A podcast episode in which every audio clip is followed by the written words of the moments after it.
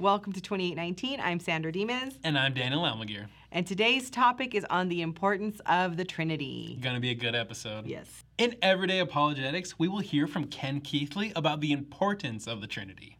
In Science Faith Connection, Jeff Zweerink will talk with Ken Samples on the topic Is the Trinity important to science? First up is gonna be Culture Talk. Sandra will be interviewing George Haraksin on Did Jesus Say That He Was God? So let's go ahead and check it out.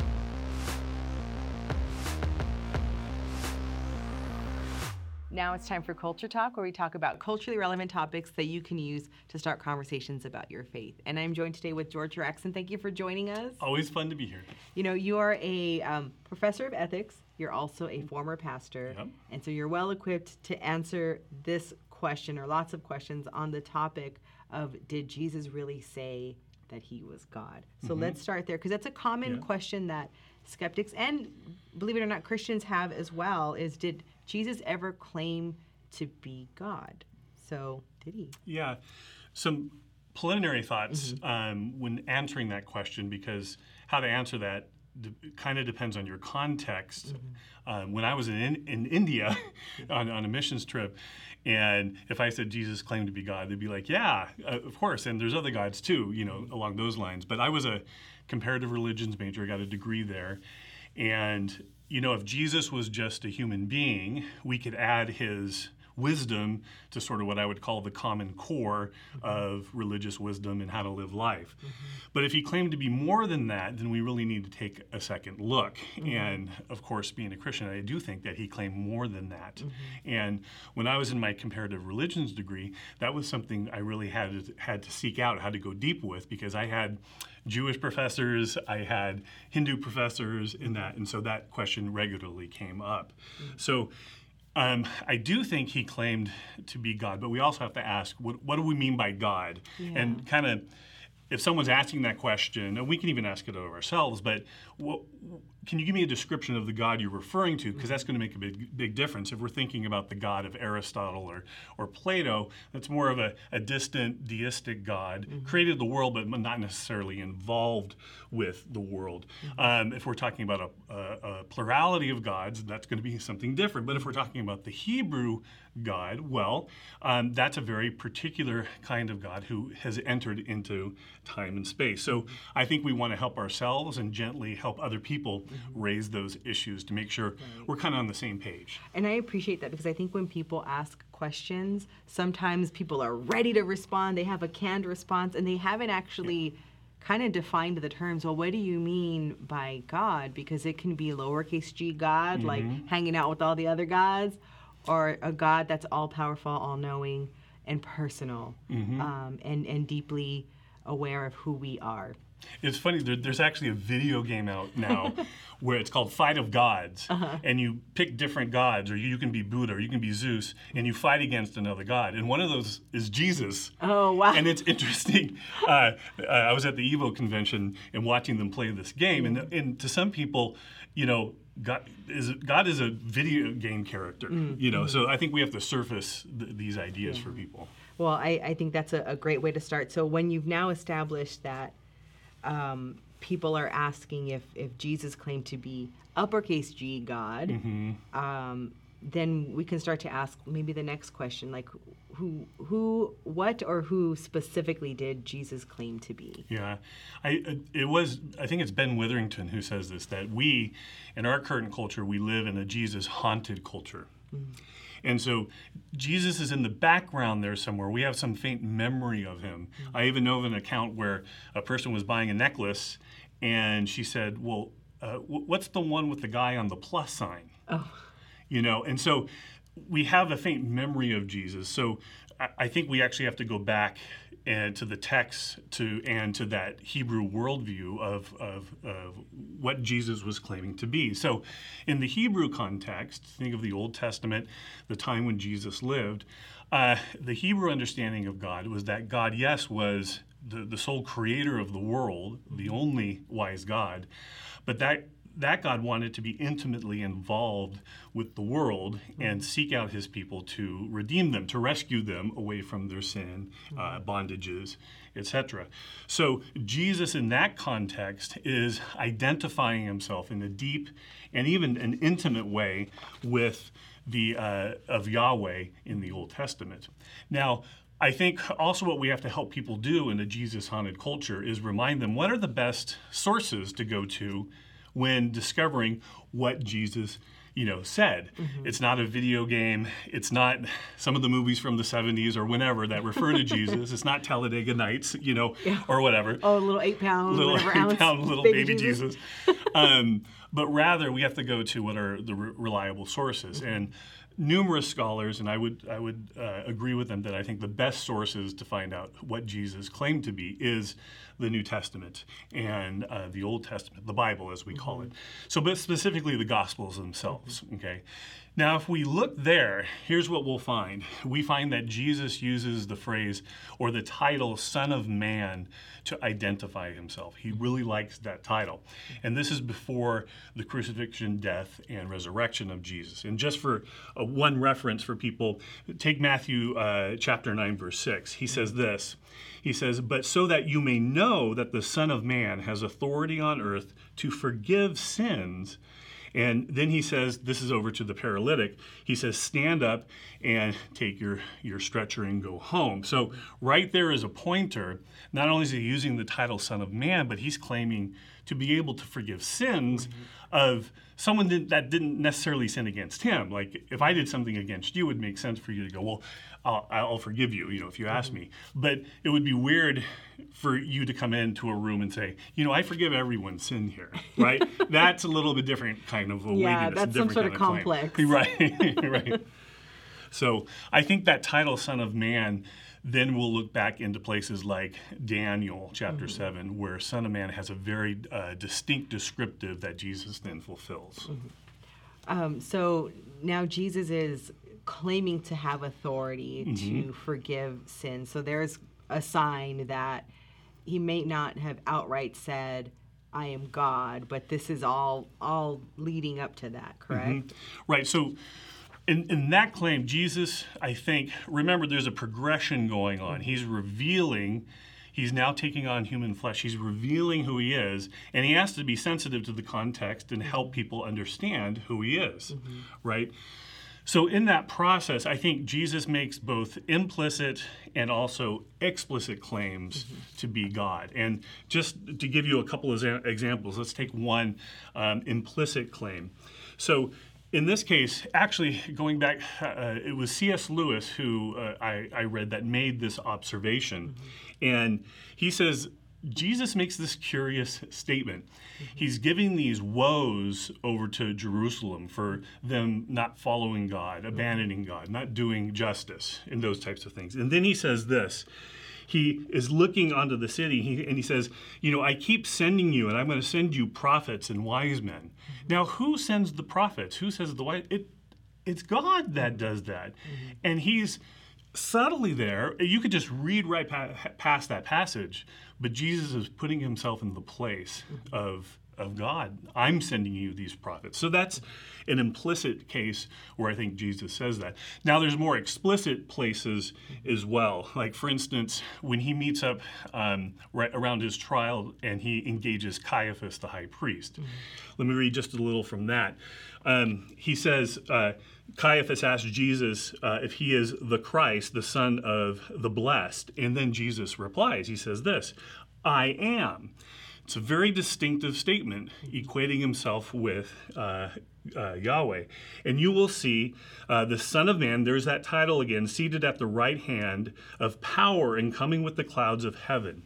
And in response, we get a little clue there because Caiaphas rips, you know, his garment and he claims blasphemy mm-hmm. there, right? So we get an indication of his, by his reaction the weightiness of Jesus' claim. Now, if we had time, we could go through, let's say, the Gospel of John, where there's many I am statements, and one of those statements, uh, specifically in chapter 8, is a very firm uh, declaration and reference back to the Old Testament where God says, I am. Right. Well, that definitely gives us some clues. And I know you said that, like, if we had time, we can go more into this topic. We don't have a ton of time here because I know, like, there's a bunch that we can say about the Old Testament prophecy of um, of the Messiah coming and how that aligns with Christ's arrival, and does it actually match? You know, Right. Um, Yeah. Plenty more to say there. Is there anything else you want to add before we point people to some resources? we can point people. Uh, Hugh actually has a nice little article on our website about those various prophecies, about Micah's prediction, about the Messiah being born in Bethlehem, about the crucifixion being foretold in the Old Testament, and the suffering uh, uh, Savior. So that those are things you can go to. A couple of other resources. Um, I mentioned C.S. Lewis. Uh, C.S. Lewis's God in the Dock has a, um, a chapter entitled "What Are We to Make of Jesus Christ." Uh, Ken, uh, my colleague, your Yeah. colleague, uh, fellow philosopher and theologian, his book is really, really good, God Among the Sages, because it gives you a picture of who Jesus is, but then it also compares and contrasts to other world religious leaders. Yeah. There's one final resource, a little, little bit more advanced, from Ben Witherington, who I mentioned earlier, called The Christology of Jesus, and that's really like eating a steak dinner. It really has, it gives you a lot to chew on. nice about and it, so, meaty. yeah. Thank you so much for that. George. So he's given some options from our uh, easy access Hugh article on our website to this book by Ben Witherington. And in between there is God Among Sages. That is on support.reasons.org, a fantastic book by Kenneth Samples. If you want to hear more from George Haraksin, go to reasons.org and search for George Haraksin. Christians believe that God is triune Father, Son, and Holy Spirit, and that God also created the universe that we live in. What is the relationship between these two ideas? I'm joined today by Dr. Ken Keathley, a Christian scholar and a professor of theology at Southeastern Baptist Theological Seminary in Wake Forest, to answer that question. Uh, Ken, why is it so important that the doctrine of creation be formulated with the notion that God is triune? Yes, that's a great question. And what we find is that the Trinity is at least implied in Genesis chapter 1 when God says, Let us make man in our own image. Uh, uh, Old Testament scholars have, uh, I mean, there's a cottage industry trying to understand what exactly is being taught there. And I would argue, as the church has argued through the centuries, that that is not an explicit teaching of the Trinity, but it is an implicit allowance for the Trinity. And that which is implicitly allowed in the Old Testament is explicitly taught in the New Testament. And it is remarkable just how many times one finds in the New Testament that the Bible presents Jesus Christ, uh, the, the Son of God, as the creator of the universe. It is He who created all things, and it is He uh, that sustains all things by the word of His power. Now, why, why does the Bible make such an emphasis on uh, the Trinity and a Trinitarian understanding, not just of creation, but of salvation and, and everything? Well, think about it for a second. Um, let's take somebody who was a monotheist but not Trinitarian, and I'm thinking now of Aristotle. Uh, Aristotle believed that there was an ultimate reality who was divine. In other words, he would believe in a monotheistic God. But this unmoved mover is pure being and pure act. There's no potentiality in him. Um, Aristotle said, who would be worthy of his attention? What would be worthy of his contemplation? The answer is only himself. And so, in Aristotle's thinking, uh, this deity may have been the reason why the world exists, but he's unaware of us and he doesn't care about us. In other words, just like a microbe on your elbow, uh, you you know they may be dependent upon you for existence, but it's not like you're aware of them or you actually care about them. And that's the way Aristotle thought of creation in relationship to God. Uh, in, in, in Aristotle's thinking, uh, this God is, in is a total narcissist, the only one worthy of his attention and the only one he ever thinks about is himself, and he's eternally, infinitely enraptured with himself and only himself. Well, you, you said at the beginning of your question, what is the relationship between those things? And I like the fact that you word the, used the word relationship because what we see in a, if you have a monotheism that doesn't have a doctrine of the Trinity, you don't have any way for that God to relate to the, a finite world. Hmm. And so um, you, you, we want to ask some of our uh, monotheistic friends who are not Christians or not Trinitarians. Um, you know, before God created, was he, was he loving? And of course, they would say, yes, God is loving. Well, who was he loving? What, we, what Christians believe is that God eternally has been a perfect fellowship of love of Father, Son, and Holy Spirit.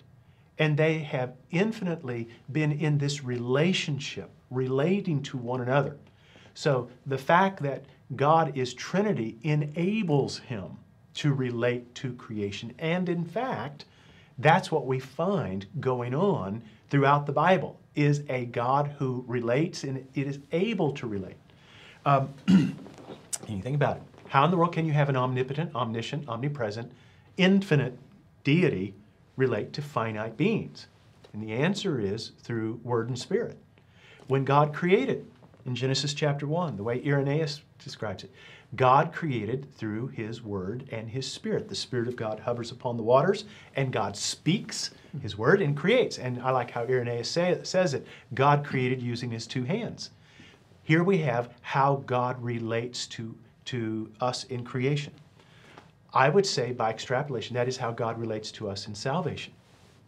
How is it that God is able to relate to us? And a lot of people accuse Christians of superimposing the doctrine of the Trinity on top of monotheism. And I just point out to anybody if you meet God at all, you meet Him as Trinity. Think about it, Fuz, how you and I come to saving knowledge in Christ. What happened? We heard about a God who is good yet holy, loving and yet righteous, and we became aware of his righteous demands upon us, and we were convicted of our sins. And being convicted of our sins, we heard the good news that his Son has accomplished redemption for us, and if we'll place our faith in him, we can be saved. That's a Trinitarian understanding of salvation. The Father has sent the Son. His Spirit is the one that was working in our hearts that drew us to the Son so that we could see the good work of, of salvation. And so the way you and I met God was in His Trinitarian functions. He, he is Trinity. He operates as Trinity, as Father, Son, and Holy Spirit. And so it is in this Trinitarian nature that we see the Bible presents to us creation and redemption. And I think that unless we understand these in Trinitarian ways, we simply will not understand God or the world in which we live.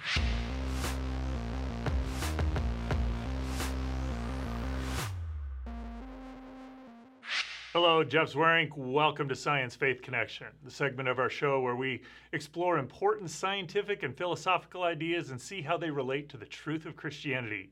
Joined again today by my friend and colleague Ken Samples, and we are going to be talking about the Trinity and science. Ken, good to have you here today. Hi, Jeff. Yeah, I know you love to talk about the Trinity, and it, you know, it just seems like it's a pretty important part of Christianity. So, uh, just kind of give us a brief thumbnail sketch. What is the Trinity, and why is it so important to Christianity? Well, the word Trinity comes from triunity, three in one. So, a triune view of God is that there is one God who exists in three persons Father, Son, and Holy Spirit. Uh, all three of the persons share that one divine nature. So uh, the doctrine of the Trinity says that there's one God who exists or subsists in three distinct persons.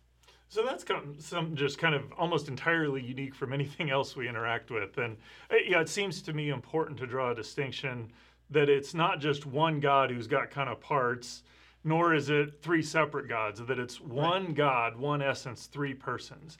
Uh, you know, one of the things that I find interesting is that I know you've talked a lot about this, is that the Trinity is actually pretty important if you're going to have a God who's loving and a God who doesn't need things. Kind of flesh that out a little bit for us. Yeah, um, if you if you think about a Unitarian view of God, one God, one person. Uh, think of traditional Judaism, or think of uh, Islam, Allah, one God, one person. With the Trinity, you have one what, three who's, one God, three persons. Who does God love in eternity if He is alone? Does he then need to create angels and human beings to get love? Then is he desperate? Does he have to create to fulfill himself? Not so with the Trinity. The Father loves the Son in the Spirit from all eternity. When God creates, he doesn't create to get love or to fulfill himself. He creates in order to uh, place his love upon all of that creation. So the Bible says, uh, 1 John 4 8 and 16, God is love. And I think it means exactly that. You know, it's, it's interesting. I see this parallel, and I'm not going to say this is like ooh, a, an analogy for the Trinity, but there, I see this parallel because as, in, as physicists, we talk about the laws of physics. Uh, yeah. You know, lots of different terminology for that, but you got gravity, the electromagnetic force, strong, weak nuclear forces. There's this diversity of forces that we see but yet, all science, all physicists think that all four of those forces were originally unified. Mm. That they're th- what we see are the low energy manifestations of this one force. That there's this unity of the one force that has this diversity, and that d- that diversity is what allows life to happen. I see this parallel almost between what we're doing in physics and what's going on in the Trinity. Well, I mean, Trinity, triunity, universe, unity and diversity. I think that there really is a connection there. And I think the idea that reality has to involve some fundamental unity, and yet within that fundamental unity, there is a real and genuine diversity. Uh, that fits, I think, very well with Christian theology and I think largely the way we approach science. So, if uh, you know, one of the things that uh, you'll find if you study physics a lot is that you know there there is this desire to take these fundamental interactions or any sort of set of phenomena and find a single explanation that encapsulates all of it. Yeah. You know, and in physics, why it looks different is because the environment is different. Um, but there's often this thought that if we get that kind of one unified fundamental force, we've kind of found everything that eliminates the need for God because we've eliminated all the gaps, we understand everything. How would you respond to that claim? Well, I, I, I think when we when we look at those types of issues, um, I mean, even even if you look at the universe from a macro level, by the time you get to quantum mechanics, um, it, it, seems challenging to be able to kind of bring those two together, to, to, to fit them together. It, it seems to me that, in one sense, the universe is kind of one thing, it's one reality. But there are a lot of elements to it that seem diverse. Uh, are we going to be able to develop a theory that uh, would explain the universe that it would exclude God? Well, I think you still have challenges about where the universe came from, why it is why it has the fine tuning that it does, why us as human beings have the capacity to trace that. I think all of those things are difficult to explain from a purely naturalist point of view. I think they fit better with a Judeo Christian perspective. So I, when you look at Christianity, I mean, obviously the Trinity is incredibly important. I mean, that, that's described right throughout Scripture, right at the heart of Scripture. You change that, you have something other than historic Christianity. It's the cockpit of Christianity. Okay. So if I were to go and say, just studying what Scripture has to say, and then I go out and look in creation, I find it interesting that there's this one diversity and oneness in God Himself, and there's this diversity and oneness in the laws of physics.